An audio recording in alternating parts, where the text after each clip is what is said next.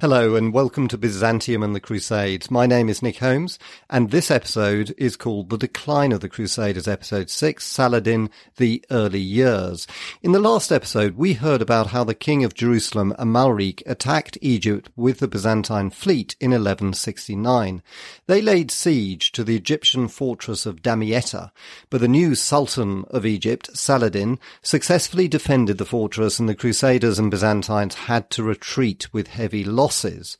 Why was Amalric invading Egypt? Well, the reason was to stop it falling into the hands of Nur ad-Din, the Zengid ruler to the east of the Crusader states, who had united the emirates of Aleppo, Mosul, and Damascus into a single state running from modern Turkey down to the Red Sea. For Amalric knew that if there was one united Islamic state running all the way from Egypt to modern Turkey, it would be too strong for the Crusaders.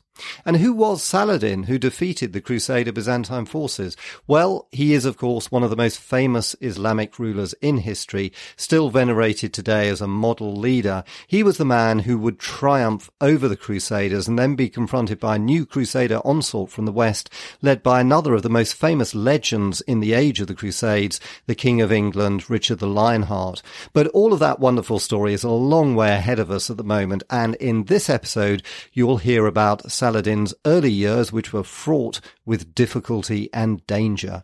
As before, I'll read extracts from my abridged version of Sir Stephen Runciman's wonderful History of the Crusades. Hope you enjoy it.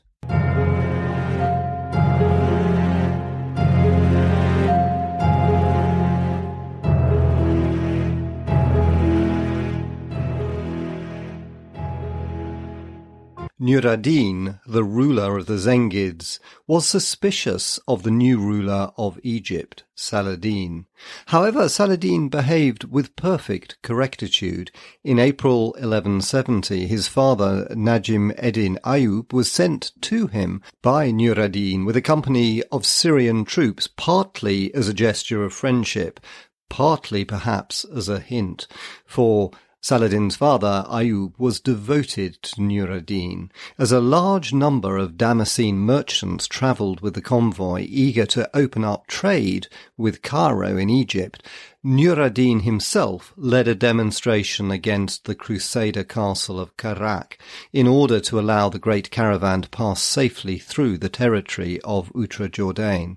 It was Nur ad-Din's only move against the Crusaders. During their Egyptian expedition, he had left them in peace, and in January 1170 they had even been able to recover the Muslim castle of Akkar on the south of the Bukaya, which had been lost probably in 1165. Amalric, as regent of Tripoli as well as king of Jerusalem, assigned it together with the town of Acre to the Hospitallers who now controlled the whole valley. On the 29th of June 1170, Syria was visited by a terrible earthquake, as destructive as those of 1157, and for the next few months, both Christians and Muslims Muslims alike were busy repairing ruined fortresses. Aleppo, Shaizar, Hama and Homs were all severely damaged, as were Krak des Chevaliers, Tripoli and Jabail. At Antioch the damage was enormous, but the Franks saw divine justice in it, for the Greek patriarch and his clergy were celebrating Mass in the Cathedral of St. Peter when the edifice collapsed on them. As Athanasius lay dying under the ruins, Prince Bohemond and his court hurried to Qusair to his rival Aimery to beg him to return. The brief episode of Byzantine ecclesiastical rule in Antioch was thereby ended. The Byzantine emperor could not intervene, angry though he was at the news, for things were going badly in Cilicia. The Armenian prince Thoros had died in 1168, leaving a child, Rupen II, to succeed him under the regency of a Frankish lord called Thomas, whose mother had been Thoros's sister. But Thoros's brother, Mleh, disputed the succession. He had at one time taken vows as a Templar. Then, after quarrelling with Thoros and attempting to assassinate him, he had fled to Nur ad-Din and become a Muslim. Early in 1170, Nur ad-Din lent him troops with which he was able not only to dethrone his nephew, but also to invade the Cilician plain and take Mamistra, Adana, and Tarsus from the Byzantines. He then attacked the Templars at Bagras. Bohemond appealed to King Amalric, who marched up into Cilicia and temporarily, it seems, restored rule for the Crusaders and Byzantines. This friendly action may have reconciled the Emperor Manuel to his loss of ecclesiastical control in Antioch, but Mleh, the Armenian, was irrepressible. A year or so later, he managed to capture the Byzantine general Constantine Coloman and again overran Cilicia. Meanwhile, Nur ad-Din was occupied further east. His brother Qutb el-Din of Mosul died in the summer of 1170. His two sons Saif ad-Din and Imad ad-Din disputed the inheritance and some months passed before Nur ad-Din could settle the matter to his liking. The respite was useful for the Crusaders, but the problem of Egypt remained unresolved. Amalric remained faithful to his policy of a close alliance with the Byzantines and also made constant appeals to the West. In the spring of 1171, he decided to pay a personal visit to the Byzantine emperor in Constantinople. His departure was delayed by a sudden offensive made by Saladin against his southern frontier. Early in December 1170, a great Egyptian army appeared before Daron, the southernmost Frankish fortress on the Mediterranean coast. Its defences were weak, and though Saladin had no siege engines with him, its fall seemed imminent. King Amalric, taking with him the patriarch and the relic of the true cross, hastened with a small but well-trained force to Ascalon, arriving there on the 18th of December and moving on to the Templars' fortress at Gaza, where he left his general Miles of Plancy in charge as the Templar knights joined him in the march on Daron. He managed to break through the Egyptian army and enter Daron, whereupon Saladin raised the siege and marched on Gaza. The lower town was taken despite a futile resistance ordered by Miles, and its inhabitants were massacred. But the citadel was so formidable that Saladin did not venture to attack it. As suddenly as he had come, he disappeared back to the Egyptian frontier. He then sent a squadron up the Gulf of Aqaba, which captured the Frankish outpost of Ayla at the head of the Gulf during the last days of the year. King Amalric left Acre for Constantinople on the 10th of March with a large staff, including the Bishop of Acre and the Marshal of the Court, Gerard of Pougy. The Master of the Temple, Philip of Milly, resigned his post in order to go ahead as ambassador. After calling in at Tripoli, the king sailed on to the north. At Gallipoli, he was met by his father-in-law, who, as the wind was contrary, took him overland to Heraclea. There he embarked again in order to enter the capital of Constantinople through the palace gate of the harbour of Bucolion, an honour that was reserved for crowned heads alone. Amalric's reception by the Byzantines delighted both him and his staff.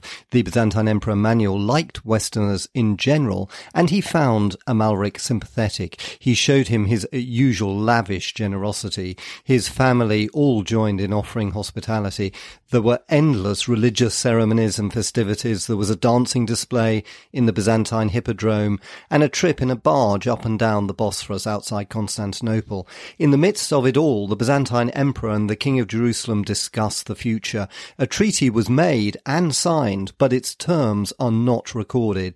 It seems that the King of Jerusalem recognized in some vague way the Byzantine Emperor's rule over the native Christians, and that also the Byzantine Emperor promised naval and financial help whenever another expedition against Egypt should be planned, and there was also agreement that common action should be taken against the Armenians in Cilicia. Stay with us. We'll be right back. Join us each week on the Well Beyond Medicine podcast as we explore the 80% of child health impacts that occur outside the doctor's office. Listen and subscribe at nemourswellbeyond.org, where you'll hear pediatric experts, researchers, and policymakers from around the world discussing ways they are revolutionizing children's health. I'm your host, Carol Vassar. Let's go.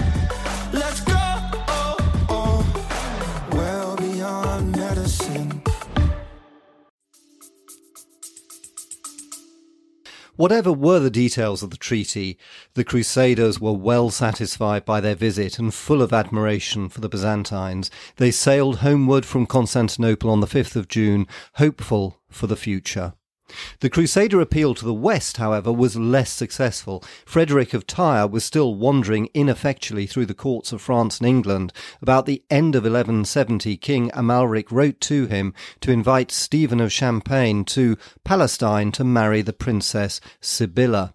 The suggestion was prompted by a tragedy that had befallen Amalric's family, for his son Baldwin, who was now nine years old, had been sent with comrades of his own age to be instructed by William, Archdeacon of Tyre. He was a handsome, intelligent boy, but one day, when his pupils were testing their endurance by driving their nails into each other's arms, William noticed that the prince alone never flinched. He watched carefully and soon realized that the boy was insensitive to pain because he was a leper a disease that was still common at the time. This boded ill for the kingdom of Jerusalem, for if Baldwin grew up, he could never carry on the dynasty. Amalric's young Byzantine queen might yet bear a son, but meanwhile, for safety's sake, Amalric would be wise to marry his eldest child, Sibylla, to some rich, experienced Western prince who could act, if need be, as regent or even as the king of Jerusalem. Stephen accepted the invitation and landed with a party party of knights in Palestine in the summer of 1171, a few days before Amalric arrived back from Constantinople. But he did not like the look of Palestine. He brusquely broke off the marriage negotiations and, after paying his vows at the holy places, left with his company for the north, intending to visit Constantinople. As he passed through Cilicia, he was waylaid by the Armenians, who robbed him of all that he had with him. Next year, an even more important visitor came to Jerusalem. This was Henry the Lion, Duke of Saxony and Bavaria, grandson of the German Emperor Lothair, and son in law of the English King Henry II, but he too refused to fight for the cross. He had come merely as a pilgrim and left as soon as possible for Germany. King Amalric thought that the lack of help for the Crusaders from the west was bitterly disappointing, but he was pleased that the Islamic world was starting to fall apart, for Saladin's relations with Nur ad-Din seemed close to breaking point. By January 1171, Nur ad-Din had installed a garrison of his own at Mosul, where his nephew Saifuddin ruled, and had annexed Nizibin and the Kabur Valley for himself and Sinjar for his favourite nephew. Then, piously anxious for the triumph of Orthodox Islam, he wrote to Saladin in Egypt demanding that prayers in the Egyptian mosques should no longer mention the Fatimid Caliph, but instead the Caliph of Baghdad. Saladin did not wish to comply after two centuries of Fatimid rule. Shia influences were strong in Egypt, but even so, Saladin bowed to Nur ad-Din's wishes and recognized the Sunni Caliph of Baghdad. Nevertheless, Saladin was keen to preserve his independence from Nur ad-Din. This was tested again in 1173 when King Amalric felt strong enough to march north into Cilicia to punish the Armenians for their outrage against Stephen of Champagne and to carry out his promise to the Byzantine emperor. The campaign achieved nothing except to check the Armenians' further expansion. Meanwhile, Nur ad-Din used the opportunity to invade Crusader Outrejourdain and summoned Saladin from Egypt to come to his support. Saladin, faithful to his father's advice, came up with an army from Egypt and laid siege to the Crusader castle of Karak. Meanwhile, Nur ad-Din moved down from Damascus. On his approach, Saladin raised the siege and returned to Egypt, saying with truth that his father was dangerously ill, but it was clear that he had no wish to destroy the Frankish buffer state that lay between him and Nur ad-Din. Nur ad-Din in his turn encamped before the Crusader castle of Karak. The fief of Outrejourdain, of which it was the capital, belonged to an heiress, Stephanie of Milly.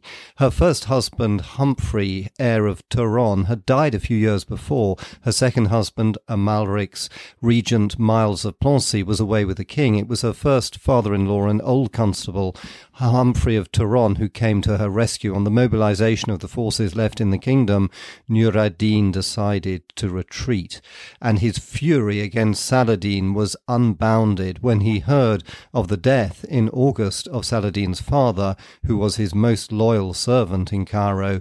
He vowed to invade Egypt himself in the coming spring. This disunity in the Muslim world was very welcome to the Crusaders, and in the autumn of 1173 they received overtures from another unexpected quarter. This was from the Assassins, who were a Shia sect that had built up its own power base in Persia and Syria. They had a history of assassinating their enemies, both Muslim and Christian. Little had been heard of the Assassins during the last decades, apart from their arbitrary murder of Raymond II of Tripoli in 1152. They had, however, been quietly consolidating their territory in the Nazari Mountains. In general, they showed no animosity towards the Crusaders. Their hated enemy was Nur ad-Din, whose power restricted them in the east, but he had been unable to suppress them, and a dagger found on his pillow one night warned him not to go too far. Shia rather than Sunni in their sympathies, they had been shocked by the end of the Fatimid Caliphate. In 1169, the assassin headquarters at Alamut in Persia sent a new governor to the Nazari province. He was called Sheikh Sinan and was to become better known to the Franks as the Old Man of the Mountains. He now sent to King Amalric suggesting a close alliance against Nur ad-Din and hinting that he and all his followers were even considering conversion to Christianity. In return, he apparently asked that a tribute which the Templar knights at Tortosa had succeeded in imposing on various assassin villages should be cancelled. Whether or not Amalric believed that the assassins would ever become Christians, he was glad to encourage their friendship. The Sheikh Sinan's envoys returned towards the mountains with the promise of a Frankish embassy to follow soon after. As they journeyed past Tripoli, a Templar knight Walter of Mesnil, acting with the connivance of his Grand Master, ambushed them and slew them all. King Amalric was horrified. His policy was ruined and his honour stained, just because the order was too greedy to sacrifice a small portion of its revenues. He ordered the Grand Master, Odo of Saint Amand, to hand over the culprit. Odo refused, merely offering to send Walter to be judged by the Pope, whose sole authority he recognized, but King Amalric was too angry to trouble about the order order's constitution, he hurried with some troops to Sidon, where the Grand Master and the chapter were staying, forced his way into their presence, and kidnapped Walter, whom he cast into prison at Tyre. The assassins were assured that justice had been done, and indeed they even accepted the king's apologies. Meanwhile, King Amalric planned to demand from Rome that the Order of the Templars be dissolved. The year 1174 opened well for the Crusaders. The Byzantine alliance held good. The young king of Sicily, William II, promised naval help from the spring. The discord between Nur ad-Din and Saladin was reaching a crisis, and Saladin himself was none too secure in Egypt, where the Shia nobility was again intriguing against him and was in contact with the Crusaders. In 1173, he had sent his eldest brother, Turan Shah, to conquer the Sudan, so that it might serve as a refuge for him and his family should he be forced to flee Egypt. Turan occupied the country as far as Ibrim near Wadi Halfa, where he slew the Coptic bishop and his followers, both his congregation and his 700 pigs, but he reported that the land was unsuitable as a refuge. Saladin then sent him to southern Arabia, which he preferred. He conquered it in his brother's name and ruled there as viceroy until 1176. But there was no need to flee from the wrath of Nur In the spring of 1174, Nur ad-Din came to Damascus to plan his Egyptian campaign against Saladin. As he rode out one morning with his friends through the orchards, he talked to them of the uncertainty of human life, Nine days later, on the 15th of May, he died of some unknown disease. He had been a great ruler and a good man. He was austere and smiled seldom. He lived simply and forced his family to do likewise, preferring to spend his vast revenues on works of charity. He was a careful and watchful administrator, and his wise government consolidated the Islamic realm that his sword had won. In particular, he sought to curb the restlessness of his Turkish and Kurdish emirs by settling them on fiefs for which they paid the rent in soldiers, but his own law courts kept them strictly under control. This mitigated feudalism did much to restore the prosperity of Syria after nearly a century of the rule of the nomads. In appearance, he was tall and dark skinned, almost beardless, with regular features and a gentle, sad expression. It was said that polo playing was his only recreation. Nur ad-Din's heir was his son Malik Asili Ismahil, a boy of eleven who had been with him at Damascus. There, the Emir Ibn al Muqaddam, backed by the boy's mother, seized the regency, while Gumushtakin, governor of Aleppo, which had been Nur ad-Din's chief capital, proclaimed himself there as regent. The boy's cousin, Saif ad-Din of Mosul, intervened to annex Nizibin and all the Jazira as far as Edessa. Saladin, as the governor of Nur ad-Din's richest province, wrote to Damascus to claim that the regency was his, but he was powerless at the moment to follow up his claim. The collapse of Muslim unity offered the Franks a chance that Amalric was swift to take. In June, he marched on Banyas. Al Muqaddam came out from Damascus to meet him, and probably as Amalric intended, at once proposed to buy him off with a promise of a huge sum of money, the release of all the Frankish prisoners at Damascus, and an alliance in the future against Saladin. Amalric, who was beginning to suffer from an attack of dysentery, accepted the proposals. After a pact was signed, he rode back through Tiberias and Nablus to Jerusalem, refusing the comfort of a litter. He arrived there seriously ill. Greek and Syrian doctors were summoned to his bedside, and he told them to bleed him and give him a purge. They refused, for they thought him too weak to stand the strain. So he had recourse to his own Frankish doctor, who had no such scruples. The treatment seemed to do him good, but only for a day or two. On the 11th of July, 1174, he died at the age of 38.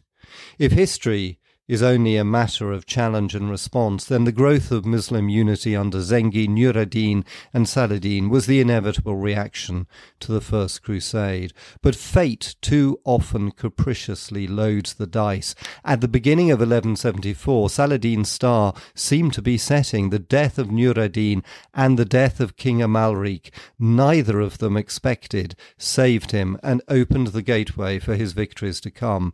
For the Crusaders of the East, the death death of King Amalric at such a moment and the accidents that had befallen his family foreboded the end of their kingdom.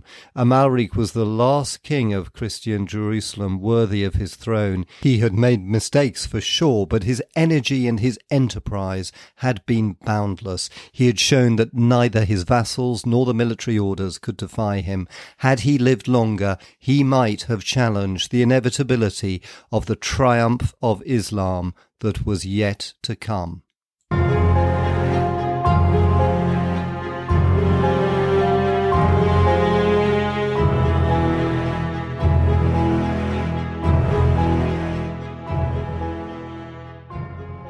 And that ends this episode. Hope you enjoyed it. As always, I'd be so grateful if you left any ratings on this podcast. Thank you so much. And I also just mention for listeners in Australia that my own book, The Byzantine World War, is available on Amazon at a special reduced price of $1.49. And in the next episode, we'll hear how Saladin started to unite Islam against the Crusaders.